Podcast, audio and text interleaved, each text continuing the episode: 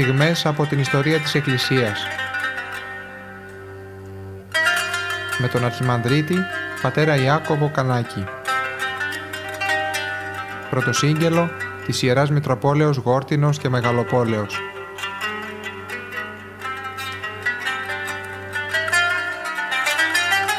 Στην εκκλησιαστική ιστορία αναφερόμαστε και βλέπουμε πώς έχουμε δει ήδη πώς ιδρύθηκε η Εκκλησία, ιδρύθηκε από τον ίδιο τον Χριστό, πώς εδρεώνεται σιγά σιγά επάνω σε αυτούς τους πυλώνες που είναι οι Απόστολοι, οι δώδεκα, οι εβδομήκοντα Απόστολοι και πώς σιγά σιγά αναπτύσσεται η Εκκλησία. Έχουμε πει ότι η Εκκλησία είναι ένας θεοίδρυτος οργανισμός. Δεν είναι μία υπηρεσία του δημοσίου. Έχει το ιδρυτή της τον ίδιο το Χριστό. Γι' αυτό και δύο χιλιάδες χρόνια και 20 υπάρχει. Οποιοδήποτε όργανο, οποιοδήποτε, οποιοδήποτε όμιλος, ακόμα και αυτοκρατορία, η οποία είναι ανθρώπινη κάποια στιγμή πέφτει. Επειδή ακριβώς όμως αυτός που συντηρεί όλο, όλη αυτή την οικογένεια ως πατέρας και όλο το, το καράβι αυτό που λέγεται εκκλησία έχει στο τιμόνι τον ίδιο τον Χριστό γι' αυτό και υπάρχει και θα υπάρχει όσες δυσκολίες και αν προκύψουν έχει περάσει η Εκκλησία από το μαχαίρι από το μαχαίρι αυτοκρατόρων μεγάλων επισήμων αξιωματούχων οι οποίοι είχαν πολύ μεγάλη δύναμη σε αυτόν τον κόσμο. Αλλά τελικά η Εκκλησία συνέχισε να υπάρχει. Σε αυτή τη φάση πηγαίνουμε σιγά σιγά αφού μετά την Ανάσταση του Χριστού που έχουμε αναφερθεί έχουν υπάρξει πρώτοι Απόστολοι και ήδη διαδίδεται το Ευαγγέλιο και απλώνει αυτό το καλό μήνυμα έχουμε και τις πρώτες αντιδράσεις. Οι πρώτες αντιδράσεις είναι από δύο κέντρα. Το πρώτο είναι οι Ουδαίοι, το δεύτερο είναι οι Ρωμαίοι.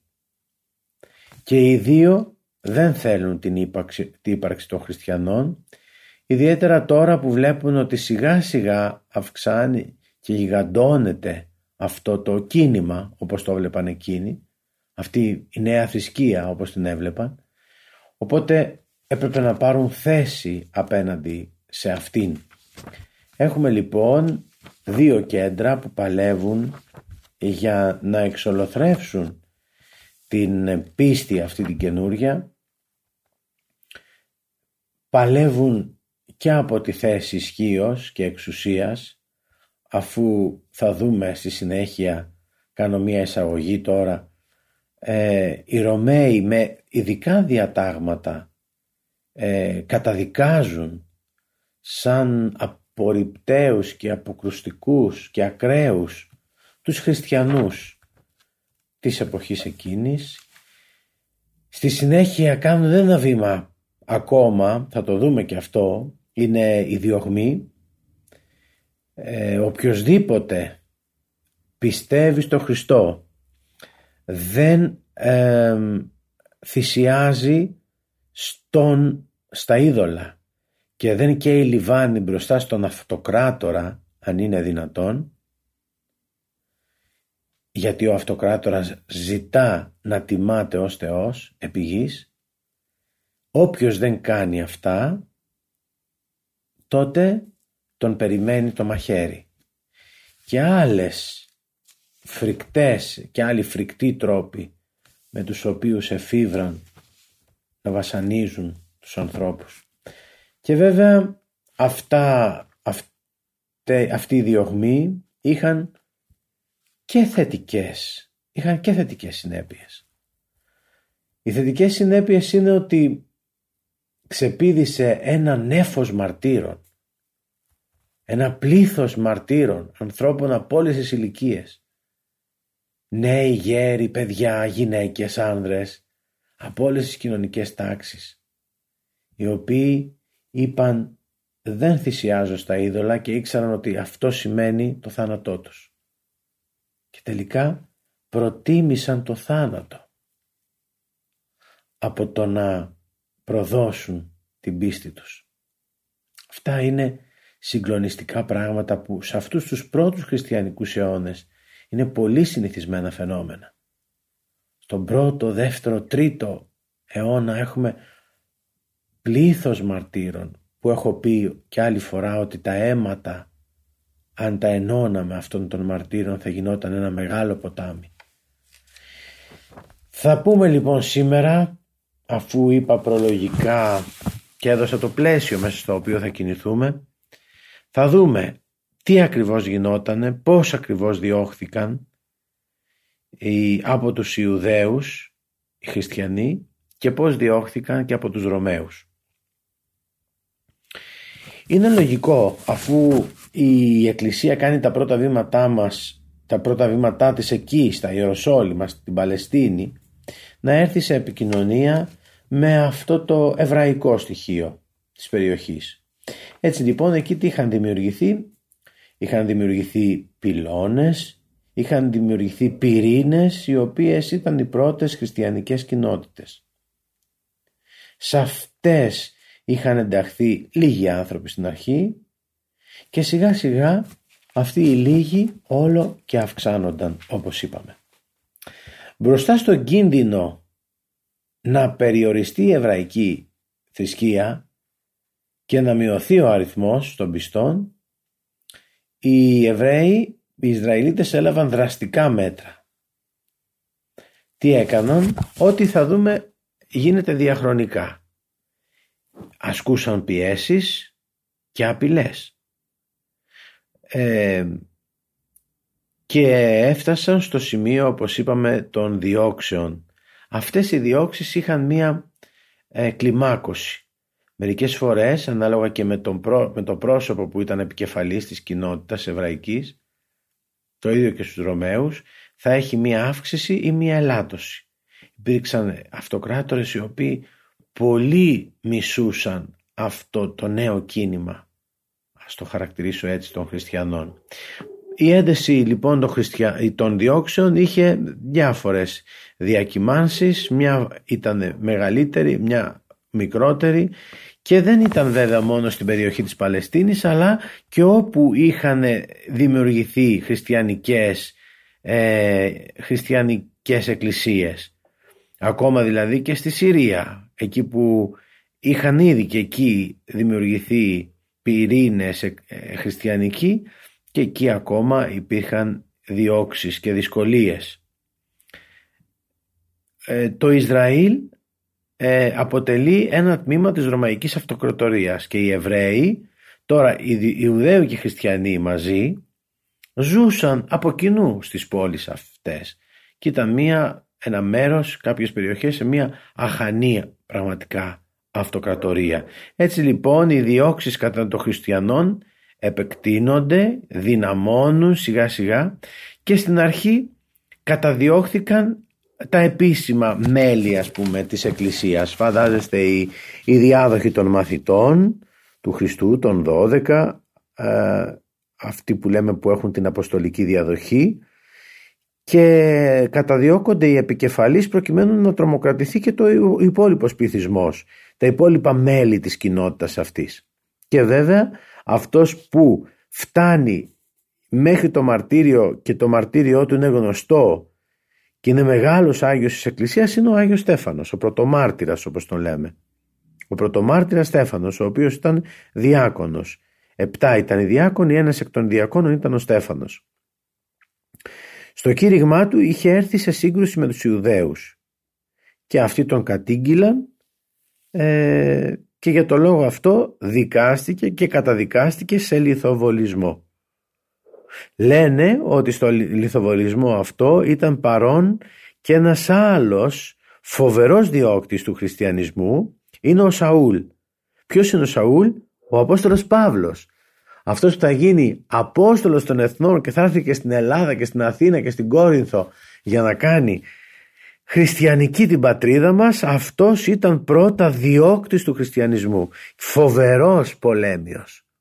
Όπου άκουγε ότι υπήρχε χριστιανική κοινότητα πήγαινε για να καταστήλει αυτό το κίνημα έτσι όπως το πίστευε. Και αυτό έγινε πολλές φορές. Εκεί στο μαρτύριο του, ε, του Στεφάνου του πρωτομάρτυρα Στεφάνου ήταν λέει δεν έριξε ο ίδιος πέτρες αλλά φύλαγε τα ρούχα αυτών που έριγνα τις πέτρες.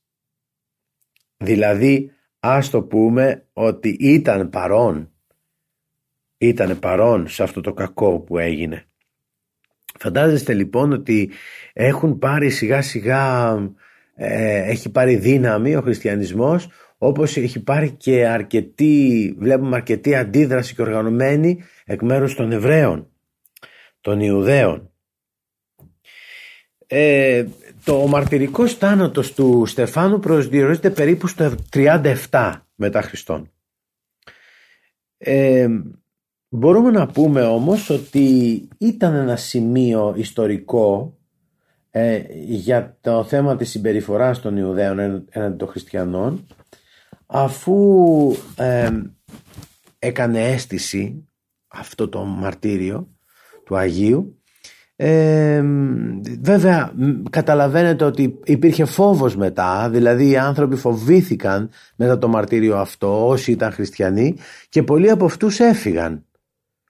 Έφυγαν από τα Ιεροσόλυμα βγήκαν σε άλλες μικρότερες περιοχές στην επαρχία και έτσι υπήρξε μία μείωση του διωγμού αφού δεν ήταν τόσο ζωντανή η εκκλησία ε, αυτοί όσοι έφυγαν άλλοι παρέμειναν μόνιμα στις νέες πατρίδες που πήγαν και άλλοι όταν έβλεπαν ε, να υπάρχει μια χαλάρωση εκ μέρους των, ε, των νόμων και της διάθεσης εναντίον τους επανέρχονταν πίσω. Να πούμε ότι ο, αυτός ο Σαούλ, ο μεγάλος Παύλος, ο αγαπημένος μας Απόστολος, ο Απόστολος Παύλος ε, δίωξε ε, με, με, με, μανία θα λέγαμε όλους τους ε, χριστιανούς και μάλιστα άκουσε ακόμα και στη Δαμασκό. Πολύ μακριά δηλαδή αρκετά μακριά από τα Ιεροσόλυμα ότι υπάρχει εκεί μία ομάδα χριστιανών και πήγε και εκεί να τους βρει για να τους τιμωρήσει. Αλλά εκεί έπεσε στη σαγίνη έπεσε στο δίχτυ του Χριστού διότι εκεί που πηγαίνει για να συλλάβει τους χριστιανούς ακούει μια φωνή, βλέπει ένα όραμα, ακούει μια φωνή που του λέει «Σαούλ, Σαούλ, γιατί με καταδιώκεις». Ποιος του μίλαγε, του μίλησε ο Χριστός, ο οποίος του λέει «Γιατί είσαι απέναντί μου» και γιατί καταδιώκεις το Ευαγγέλιο. Και αυτός παίρνει μια μεγάλη στροφή στη ζωή του και από διώκτης γίνεται κήρυκας και ένθερμος κήρυκας. Μετά από αυτό αλλάζει η ζωή του.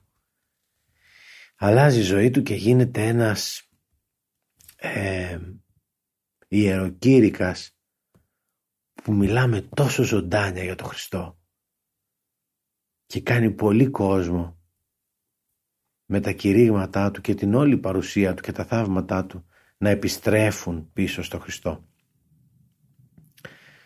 Να πούμε ότι η διωγμή των Ιουδαίων έναντι των Χριστιανών περιορίστηκε λίγο μετά την καταστροφή των, Ιεροσ... των Ιεροσολύμων από τους Ρωμαίους. Μετά δηλαδή το 70 μετά Χριστόν τότε έχουμε μία μείωση σε, αυτή την, ε, σε αυτό το ρυθμό, σε αυτή τη διάθεση βούλησης καταδίωξης των Ιουδαίων έναντι των Χριστιανών και τότε είναι που έχουμε και μια καταστολή ως προς την, ε, ε από αυτή την κίνησή τους. Μάλιστα ε, περίπου το, το 62 μετά Χριστόν είναι και αυτό σημαντικό έχουμε ένα μαρτυρικό θάνατο πάλι με λιθοβολισμό του επισκόπου των Ιεροσολύμων του Ιακώβου μιας πολύ ευληματικής προσωπικότητας των Ιεροσολύμων. Ως προς τον Απόστολο Παύλο, για να κλείσω αυτό, να πω γνωρίζουμε μέσα από τις επιστολές του και από τις πράξεις των Αποστόλων βέβαια από την Καινή Διαθήκη γνωρίζουμε όλο αυτό το έργο της μεταφοράς και της διάδοσης του καλού μηνύματος σε όλες, σε πάρα πολλές περιοχές, σε όλο τον τότε γνωστό κόσμο. Φτάνει από τα Ιεροσόλυμα μέσα από τη Μικρά Ασία ε, πηγαίνει περνάει όλη την, ε, την, τη χώρα μας την Ελλάδα και φτάνει και στη Ρώμη άλλοι λένε και στην Ισπανία ε, με πολύ κόπο, με πολλά βασανιστήρια με πολλές δυσκολίες κηρύττει το Ευαγγέλιο. Και καταδιώκεται τώρα και από τους συμπατριώτες του. Ο Απόστολος Παύρος είναι Ιουδαίος. Αλλά και ο ίδιος και οι συνεργάτες του οι οποίοι και αυτοί έχουν ασπαστεί τον χριστιανισμό δεν, δεν είναι αρεστοί στους συμπατριώτες και οι ίδιοι ε, καταφέρονται εναντίον του οι συμπατριώτες του να πούμε γενικά ότι οι χριστιανοί κυρίως αυτοί των Ιεροσολύμων θα υποστούν τις πιο βαριές διώξεις εκ μέρους των Εβραίων με αποτέλεσμα να χάσουν, να μεταφερθούν, να χάσουν τα σπίτια τους, να τα εγκαταλείψουν και να πάνε σε άλλες περιοχές. είπαμε ότι οι διώξεις ανάλογα με τον τόπο και τον χρόνο είχαν μία αυξομοίωση. Πάντως ε, ήδη φαίνεται ότι όποιος πιστεύει στο Χριστό ε, δεν έχει προνόμια όπως θα δούμε αργότερα ότι θα αποκτήσει προνόμια στη Βυζαντινή Αυτοκρατορία πλέον ε, μετά την ανεξιθρησκεία μετά το, των Μεδιολάνων την, ε, το διάταγμα αλλά ε, οπωσδήποτε αν πιστεύεις στο Χριστό ε, θα διώκεσαι. Νομίζω ότι και σήμερα αν και δεν είναι έτσι νομικά στην ουσία έτσι είναι. Ε, όταν κάποιος πιστεύει στο Χριστό αρχίζει και δέχεται πίεση από κοντινούς και πιο μακρινούς και από γενικότερα το πλαίσιο της ζωής το οποίο ζει. Υπάρχει ένας άτυπος, ας το πω έτσι, διωγμός. Δεν πρέπει να μας φοβίζει αυτό, διότι η Εκκλησία θα δούμε ότι όταν διώκεται θριαμβεύει. Όταν διώκεται θριαμβεύει. Δημιουργούνται δηλαδή ε, νέοι Άγιοι. Πόσους, πόσο, πόσους χιλιάδες Αγίων έχουμε από αυτά τα πρώτα χριστιανικά χρόνια. Οι πρώτοι χριστιανικοί όντως μας δίνουν πάρα πολλούς Αγίους, πάρα πολλούς μάρτυρες, διαφόρων όπως σας είπα ηλικιών, σε διάφορα μέρη. Πάμε να δούμε τώρα, αφού είδαμε το πρώτο μέρος, το πρώτο μέρος ήταν η, η δίωξη των χριστιανών εκ μέρους των Εβραίων. Τώρα να δούμε πώς οι Ρωμαίοι εναντιώνονται έναντι των χριστιανών. Στην αρχή οι Ρωμαίοι δεν φαντάστηκαν ότι είναι κάτι το οποίο πρέπει να δώσουν ιδιαίτερη σημασία. Το θεώρησαν σαν μια ομάδα κάποιων ανθρώπων οι οποίοι κάπου πιστεύουν σε κάποιον που το λένε Μεσσία και δεν έδωσαν ιδιαίτερο έτσι βάρος. Ε, τους θεωρούσαν ένα, μια ομάδα Ιουδαϊκή, τους ταύτιζαν και με τους Εβραίους οπότε δεν θεωρούσαν ότι είναι κάτι διαφορετικό και ότι θα πρέπει να λάβουν μέρημνα γι' αυτό. Μέχρι τον 3ο αιώνα δεν υπήρξε κάποιο, κάποια ιδιαίτερη έτσι μέρημνα και καθεστώς εναντίον τους. Τώρα υπήρχαν διευκολύνσεις οι οποίοι απέκτησαν αυτοί οι χριστιανοί σιγά σιγά; Οι Εβραίοι είχαν λάβει μία απαλλαγή από το να είναι υποχρεωμένοι να λατρεύουν τη θρησκεία των ειδόλων του αυτοκράτορα. αυτοί ως αντάλλαγμα ε, είχαν ότι τους παραχωρήθηκε ε, να τελούν θυσία υπέρ του αυτοκράτορα στο ναό του Σολομώντα που αυτό ήταν μία παραβίαση.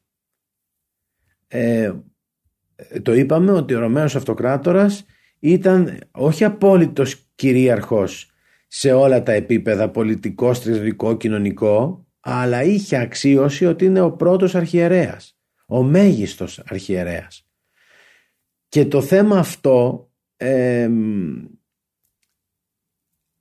πείραζε βεβαίως τους ε, χριστιανούς αλλά υπήρχε μια ισορροπία μεταξύ τους δηλαδή κάπως προσπαθούσαν να κάνουν και αυτοί ε, να ανεχθούν για λίγο τον αυτοκράτορα προκειμένου σιγά σιγά να διαδίδεται ε, η πίστη τους. Να πούμε ότι είπαμε ότι οι Εβραίοι και οι Χριστιανοί θεωρούνταν ένα έναντι των ε, Ρωμαϊκών αρχών. Όμως στα χρόνια του αυτοκράτονα Νέρονα να θυμηθούμε ότι έζησε το 54 ε, βασίλευσες έως το 68 υπάρχει διαφοροποίηση οι Εβραίοι σιγά σιγά ξεκινούν και λένε ότι προσέξτε δεν είμαστε ένα με τους χριστιανούς μη μας βάζετε στην ίδια κατηγορία αυτή είναι κάτι άλλο είναι, είναι κάτι άλλο. Είναι οι οπαδοί του Ιησού και έχουν άλλα, άλλα έθιμα, άλλες παραδόσεις. Θα πρέπει να τους αντιμετωπίζετε με διαφορετικό τρόπο. Οι χριστιανοί πράγματι αρχίζουν να διαφοροποιούνται γιατί έρχονται σε αντίθεση τώρα ε, και ως προς την πίστη τους και εννοείται στο ήθος τους με τους Αβραίους αρνούνται να καταβάλουν τον φόρο τον οποίο πήραν οι Εβραίοι στη Ρώμη ειδικά μετά την καταστροφή του ναού του Σολομώντα. Πάντως φαίνεται ότι σιγά σιγά γίνεται μια δικιά τους ομάδα ε, οι οποίοι φαίνεται να ξεχωρίζουν από τους Εβραίους. Και βέβαια ξεχωρίζουν διότι αρνούνται και την φορολογία να δώσουν αλλά και να υποκληθούν και να θυσιάσουν μπροστά στα είδωλα διότι για αυτούς πλέον ένας είναι ο βασιλεύς ουρανού και γης στον οποίο πρέπει να προσκυνούν και αυτός ο ένας είναι ο Χριστός να πούμε ότι η πλειοψηφία τώρα του ρωμαϊκού λαού ήταν και αυτοί εναντίον των χριστιανών. Τους θεωρούσαν κάποιους ακραίους οι οποίοι τι έκαναν; Ε, τελούσαν κάποια δείπνα και έτρωγαν ή τελούσαν γάμους μεταξύ αδελφών έτσι, έτσι επικαλούνταν οι χριστιανοί τους, ο ένας τον άλλον. Και σήμερα δεν το λέμε ότι αυτός είναι ο εν Χριστό αδελφός μου. Και αυτοί άκουγαν οι ειδωλάτρες και λέγανε «Α, αυτοί παντρεύονται μεταξύ τους και είναι αδέρφια». Δεν είναι αυτό το αίμα όμως. Είναι η κοινή πίστη που ενώνει κάποιους και τους κάνει αδέρφια. Όχι ε, το, το αίμα από, την, από τη, της συγγένειας, της κατασάρκας συγγένειας και μάλιστα πολλές φορές αυτό το αίμα του Χριστού ενώνει τους ανθρώπους περισσότερο από ότι ενώνει το αίμα ε, της κατασάρκα που έχουν οι άνθρωποι από την ίδια μάνα. Πολλές φορές έρχεσαι, σαν παρένθεση το λέω αυτό, και γίνεσαι με έναν άνθρωπο που δεν τον ξέρεις, αλλά έχετε την ίδια πίστη, το ίδιο πιστεύω, έρχεσαι και ταυτίζεσαι και έρχεσαι πολύ πιο κοντά από, ότι, από τα κατασάρκα αδέλφια σου και γενικότερα συγγενείς σου. Και βέβαια κατηγορούσαν οι, οι Ρωμαίοι πολίτες, κατηγορούσαν τους χριστιανούς ότι κάνουν αυτά τα πράγματα και τέλος πάντων είναι κάποιοι που πρέπει να βρίσκονται στο περιθώριο. Ε, αλλά αυτή την κακή γνώμη για τους χριστιανούς δεν την είχαν μόνο, δεν την είχε ο λαός, μόνο τον ο Ρωμαϊκός, αλλά και οι επίσημοι. Και οι ανώτερες κοινωνικές τάξεις ας πούμε και οι μορφωμένοι πίστευαν ότι ο χριστιανισμός είναι μία ασκεί μία δυσιδαιμονία υπηρετεί μία δυσιδαιμονία και οι χριστιανοί δεν είναι άνθρωποι ας πούμε πολιτισμένοι. Ε, χαρακτηρίστηκαν και εγκληματίες.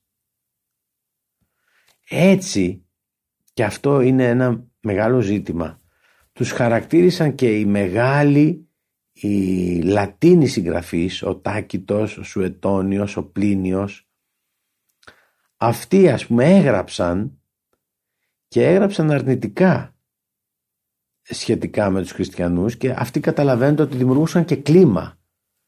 Δεν υπήρχαν, καταλαβαίνετε, τα μέσα μαζικής ενημέρωσης που σήμερα κυριαρχούν και κατευθύνουν τις συνειδήσεις ολόκληρων λαών, αλλά τα βιβλία, τα κείμενα και τα κηρύγματα, οι ομιλίες αυτών των μεγάλων συγγραφέων, των Λατίνων, δημιουργούσε αρνητικό κλίμα. Έτσι μπορούμε να πούμε ε, μπορούμε να πούμε ότι οι χριστιανοί και από τους επιφανείς εξουσιαστές Ρωμαίους και από το λαό έχουν μία αρνητική στάση και γνώμη. Ε, γι' αυτό και σιγά σιγά επειδή οι ίδιοι οι χριστιανοί αυξάνονται και φαίνονται πλέον στην κοινωνία ε, θα πρέπει να μπουν σε μία ε, πιο στενή παρακολούθηση ας την πω έτσι η οποία θα οδηγήσει και σταδιακά στους διωγμούς τους οργανωμένους. η καταδίκη των χριστιανών γίνεται και μόνο με την ομολογία ότι πιστεύουν στον Χριστό. Μόνο με αυτό καταλαβαίνετε ότι ήταν οι άνθρωποι έτοιμοι για να καταδικαστούν. Οριστική διαφοροποίηση μεταξύ των χριστιανών και των Εβραίων γίνεται στην εποχή του Νέρονα ο οποίος είναι ένας στιγνός έτσι, αυτοκράτορας ο οποίος εξαπέλυσε διωγμό εναντίον των χριστιανών και πλέον ε, το να είσαι χριστιανός σημαίνει κίνδυνο και σημαίνει και υποψήφιος μάρτυρας. Έτσι, μετά το διωγμό του αυτοκράτορα αυτού, του Νέρονα και η διάδοχή του, ο Βεσπασιανός 68 έως 79 και ο Τίτος το 79 έως 81 ενδιαφέρθηκαν για την καταστολή της Επανάστασης των Εβραίων η οποία έγινε το 70. Την Επανάσταση αυτή την κατέστηλε με απόλυτο τρόπο ο αυτοκράτορας Τίτος. Οι συνθήκες διαφοροποιήθηκαν κατά τη βασιλεία του Δομητιανού 81 έως 96 μετά Χριστόν. Μετά την καταστροφή της Ιερουσαλήμ, ο διωγμός των Ρωμαίων εκτός από τους Εβραίους επεκτάθηκε και στους χριστιανούς της περιοχής. Άρα λοιπόν, εδώ τι έχουμε; Έχουμε μία, ε, ένα διωγμό από τους αυτοκράτορες, τους διαδόχους του Νέρονα, του Νέρονα και των διαδόχων του, εναντίον και των χριστιανών και των Εβραίων. Γι' αυτό και οι, και οι χριστιανοί τώρα επιβάλλεται και αυτοί, υποχρεώνονται και αυτοί να καταβάλουν το φόρο υπέρ του Καπιτολίου. Αυτό θυμάστε το πλήρωναν οι Εβραίοι. Οι χριστιανοί αρχικά είχαν αρνηθεί να το κάνουν αυτό. Να προχωρήσουμε λίγο ακόμα κατά την περίοδο της βασιλείας του Τραϊανού αυτός θα, θα βασιλεύσει 98 έως 117 μετά Χριστόν. Μπαίνουμε στο δεύτερο αιώνα. Εφαρμόστηκε αυτή την περίοδο νόμος εναντίον των χριστιανών. Και εδώ έχουμε, υπάρχει αλληλογραφία μεταξύ του αυτοκράτορα και του επάρχου της Βυθινίας του Πληνίου του Νεότερου. Η αλληλογραφία αυτή διασώθηκε. Είδατε ότι έχουμε ε, πιστήρια για όλα αυτά.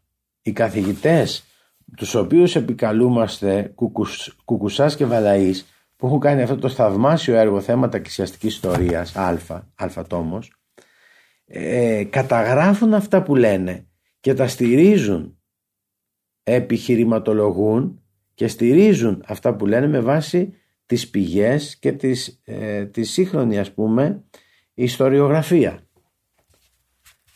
Η αλληλογραφία αυτή η οποία διασώθηκε είναι πολύ αξιόλογη διότι μας δίνει πολλές πληροφορίες για τις διώξεις και τις ποινές των χριστιανών αλλά και έχουμε και σημαντικές πληροφορίες για την καθημερινή ζωή και τη λατρεία των χριστιανών. Θα σας πω τώρα τρία, ε, τρία ερωτήματα που, που έκαναν στους χριστιανούς οι οποίοι, τα οποία θα προσδιορίζαν αν θα λάμβαναν τη θανατική ποινή. Δηλαδή βλέπουμε ότι οι διώξεις πλέον έχουν στενέψει και έχουν αυξηθεί και πλέον αυτός που πιστεύει ε, στο Χριστό φαίνεται καθαρά ότι οδηγείται στο θάνατο. Τρία είναι ε, τα ερωτήματα ε, που έκαναν που ανάλογα με την απάντηση τους οδηγούσε να τους επιβληθεί η θανατική ποινή. Εάν απέριπτε τη, χριστιανική του ιδιότητα, όφιλε, όφιλε να το αποδείξει θυσιάζοντας τους θεούς τον αυτοκράτορα ή βλασφημώντας τον Χριστό. Δηλαδή, αν βλασφημούσες τον Χριστό, ήσουν ε, ε, έβγαινες αθώος στο δικαστήριο. Φαντάζεστε πόσο κέριο ήταν το ερώτημα και πόσο τους έκαιγε αυτό το ερώτημα. Αν κάνεις μόνο αυτό, αν αρνηθείς και βλαστημίσεις το Χριστό, τέλειωσε. Αυτό που το κάνει ο άλλος σήμερα χωρίς να του ζητηθεί με τόση ευκολία και το ακούμε δίπλα μας. Εάν εξετάσουμε την όλη διαδικασία θα διαπιστώσουμε ότι ενώ οι χριστιανοί θεωρούνταν εγκληματίες και για την πράξη τους αυτοί άξαν να θανατωθούν, Εάν απλά και μόνο απαρνούνταν την πίστη και το αποδείκνυαν αυτό με μια θυσία ενώπιον κάποιου ε, θεού ή ειδωλολατρικού θεού ή του αυτοκράτορα αυτό απευθείας τους απελευθέρωνε τους απελευθέρωναν. Ε, θεωρείται ο χριστιανός εγκληματίας του κοινού ποινικού δικαίου. Αυτό έγινε. Δηλαδή επίσημα πλέον θεωρείται κρατικά με κρατική μέρημνα θεωρείται ε, εγκληματίας. Και βέβαια οι αυτοκράτορες μέσω των επάρχων τους ε, έψαχναν πλέον να βρουν ποιες οικογένειες είναι αυτές που έχουν ασπαστεί τον, ε, τον χριστιανισμό για να μπορέσουν μετά να τους πάνε στο δικαστήριο να καταδικαστούν και να πορευθούν όπως και οι υπόλοιποι ακόμα και στο μαρτύριο όπως σας είπα ε, όταν έβλεπαν σε κάποιες επαρχίες να αυξάνεται ε, ο αριθμός των χριστιανών απευθείας έπαιρναν μέρημνα, λάμβαναν μέρημνα για τις συγκεκριμένες περιοχές. Ε, και στη Βυθινία ε, και σε άλλες περιοχές λοιπόν ε, της αυτοκρατορίας ε, υπήρχε το, υπήρχαν τα ίδια μέτρα, αυστηρά μέτρα εναντίον τους. Είπαμε ότι ανάλογα με τους αυτοκράτορες ε, υπήρξε, υπήρχε ε, ένταση ή ελάττωση ή μείωση της πίεσης εναντίον των διώξεων εναντίον των χριστιανών. Έτσι έχουμε την περίοδο των αυτοκρατόρων ε, του Αδριανού 117-138, Αντωνίνου 138-161, του Μάρκου Αβρίλιου 161-180. Το 180 έρχεται ένας άλλος στην εξουσία, ο Κόμοδος, ο οποίος αυτός μέχρι το 193 αδιαφορεί για τους χριστιανούς. Και καταλαβαίνετε ότι η αδιαφορία που έδειχνε εκείνος ε, ε, ε, την εκμεταλλεύονταν με την καλή έννοια χριστιανοί και δια, διέδιδαν παντού ε, όπου μπορούσαν την, ε, την πίστη τους. Να πω εδώ ότι είναι πολύ σημαντικό όταν τους δίωκαν και τους έστελναν σε άλλες περιοχές αυτό ήταν ένα μέτρο για να τους αντιμετωπίσουν αλλά ταυτόχρονα τι έκαναν; Γινόταν διασπορά του, του μηνύματος σε άλλες περιοχές. Δηλαδή όταν πήγαινε έστω και κάποιος άλλος διοκόμενος σε, σε μακρινή περιοχή εκεί που βρισκόταν άρχισε να λέει στους χριστιανούς αυτό που, στους ανθρώπους αυτό που πίστευε και έτσι γινόταν πάλι ε, αυξανόταν η εκκλησία. Δηλαδή δεν μπορούσαν να, το, να, το, να σταματήσουν αυτή την, αυτή την ορμή που υπήρχε για τη διάδοση του χριστιανισμού και αυτή η ορμή δεν ήταν ανθρώπινη. Δηλαδή είχαν, είχε γεμίσει η καρδιά ε, με αυτά που έζησαν και αυτά που είδαν και άκουσαν οι πρώτοι αυτοί χριστιανοί, άλλοι στα πρώτα χρόνια από τον Χριστό και άλλοι από τους μαθητές του και τους μαθητές των μαθητών και καταλαβαίνετε ότι αυτό είχε γίνει ένα κύμα το οποίο πήγαινε παντού και δεν μπορούσε να σταματήσει. Και δεν μπορούσε να σταματήσει γιατί ήταν θεϊκό. Γι' αυτό δεν μπορούσε να σταματήσει. Γιατί έλεγαν εκείνοι πόσοι είναι στη Βυθινία; Είναι χίλιοι θα, θα περάσουμε στο, στο μαχαίρι και τους χίλιους. Άρα τελειώνει αυτό που πίστευαν. Και γινόταν το ακριβώς αντίθετο. Ενώ δηλαδή έλεγαν με το μαρτύριο θα τελειώσει, αυτό το αίμα που έπεφτε, το ζεστό αίμα των μαρτύρων που έπεφτε στη γη, ήταν σαν να ξεσήκωνε άλλους ανθρώπους. Και εκεί που δεν το περίμενες, μια, ένας καινούριος πυρήνας είχε, είχε ξεκινήσει. Αυτό δηλώνει αυτό που είπαμε το θεϊκό, το θεόπνευστο. Είναι το ίδιο ότι ισχύει και για την Αγία Γραφή. Πόσα βιβλία γράφτηκαν μέσα σε αυτούς τους 20-21 αιώνες. Πόσοι ξέχασαν αυτά τα βιβλία. Μόνο η Αγία Γραφή παραμένει. Τη βλέπετε παραμένει ακόμα. Είναι λέει η Αγία Γραφή best seller κάθε χρόνο. Κάθε χρόνο διαβάζετε περισσότερο από όλα τα βιβλία σε, σε, στην οικουμένη. Αυτό έμεινε. Γιατί, γιατί δεν είναι άνθρωπος αυτός που την έγραψε. Είναι ο Θεός που το έγραψε διά των ανθρώπων. Χρησιμοποίησε ανθρώπους για να, για να καταγράψει την αλήθεια που θέλει να προσφέρει σε μας. υπάρχει στη συνέχεια έχουμε αλληλοδιαδοχή σε αυτούς τους, ε, στο θρόνο των αυτοκρατόρων, των Ρωμαίων. Υπάρχουν διατάγματα τα οποία σιγά σιγά συντάσσονται από ειδικούς που τους εμπιστεύονται και τους το αναθέτουν οι αυτοκράτορες. Γιατί διατάγματα; Για να είναι πιο εύκολη η δίωξη. Ξέρετε όταν ο νόμος σε νομιμοποιεί, ο νόμος σου δίνει τη δυνατότητα να καταδικάσεις κάποιον άνθρωπο ε, χρησιμοποιεί ο εκάστοτε πολιτικός άρχοντας τον νόμο ε, για να περνάει τη δική του πολιτική. Έτσι λοιπόν για τη δίωξη εναντίον των χριστιανών βρίσκονται και οι κατάλληλοι νόμοι, τα κατάλληλα έτσι, νομοθετικά πλαίσια για να μην έχει και καμία ε, ανάγκη να λογοδοτήσει οπουδήποτε ο επικεφαλής, ο αυτοκράτορας. Έτσι λοιπόν περνούν οι αιώνες. Ο Αντώνιος Καρακάλας 2.11 έως 2.17 ε, βρισκόμαστε ήδη στον 3ο αιώνα. Άλλος ο Αλέξανδρος Σεβίρος 222-235 ανάλογα με τον αυτοκράτορα έχουμε αυτό ελάττωση ή ελάττωση ή αύξηση ε, των διωγμών έναντι των χριστιανών. Δεν ήταν οι χριστιανοί ε, ποτέ σε αυτούς τους αιώνες οι προνομιούχοι για κανένα λόγο. Αντίθετα ήταν αυτοί οι οποίοι βρίσκονται πάντοτε σε διωγμό. Απλώς άλλοτε ο διαγμός είναι, είναι ακραίος που κινδυνεύει ακόμα η περιουσία, η ζωή των, του ίδιου του ανθρώπου, της οικογένειάς του και βέβαια της περιουσίας του και άλλες φορές είναι πιο χαλαρά τα πράγματα και μπορούν να ασκούν κάποια λατρεία οι χριστιανοί.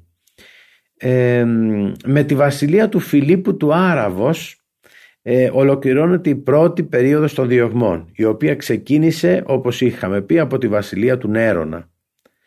Ε, χαρακτηρίζεται από περιόδους ηρεμίας, ευημερίας του χριστιανισμού αλλά και στιγμές εξοριών, μαρτυριών, καταστροφών. Ε, βλέπουμε προς το παρόν ότι οι διωγμοί δεν βρίσκονται σε όλη την ε, Ρωμαϊκή Αυτοκρατορία όμως σιγά σιγά θα γίνει και αυτό. Θα δούμε ότι όχι μόνο στην Αυτοκρατορία αλλά και ε, σε πάρα πολλές άλλες περιοχές θα υπάρξει ε, η, ο διωγμός και έτσι κάποια στιγμή θα ισχύει για όλη την Αυτοκρατορία ε, θα διώκονται οι χριστιανοί όπου και να βρίσκονται στη, μέσα στην ε, αυτοκρατορία. Ταυτόχρονα όμως οι, οι διώξεις όπως είπαμε φέρνουν και το γεγονός της διάδοσης.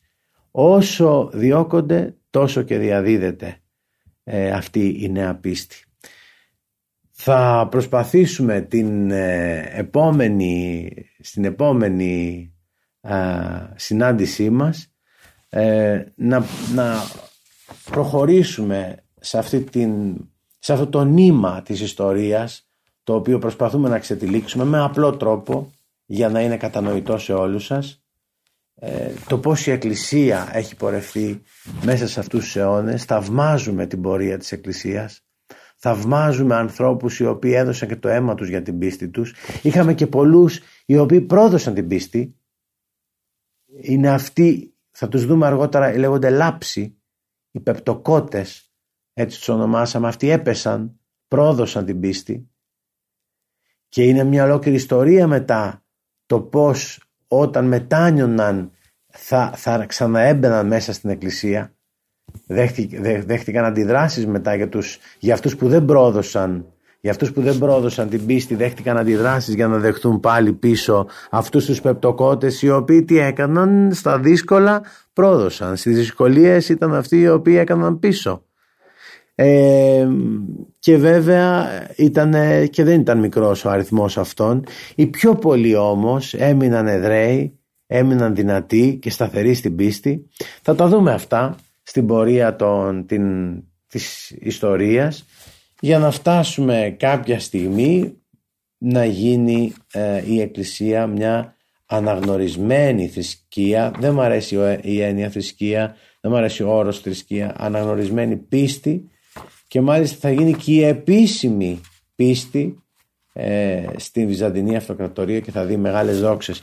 Μέχρι τότε όμως μέχρι τότε θα δούμε και στις επόμενες συναντήσεις την πορεία της που περνάει μέσα από το αίμα, μέσα από το αθώο πολλές φορές αίμα των, των μαρτύρων, των υπείων, των παιδών, αλλά και των μεγαλύτερων, όσων διάλεξαν το δύσκολο δρόμο να μην προδώσουν ε, την πίστη τους. Θα τα δούμε όμως αυτά σε, σε επόμενη συνάντησή μας.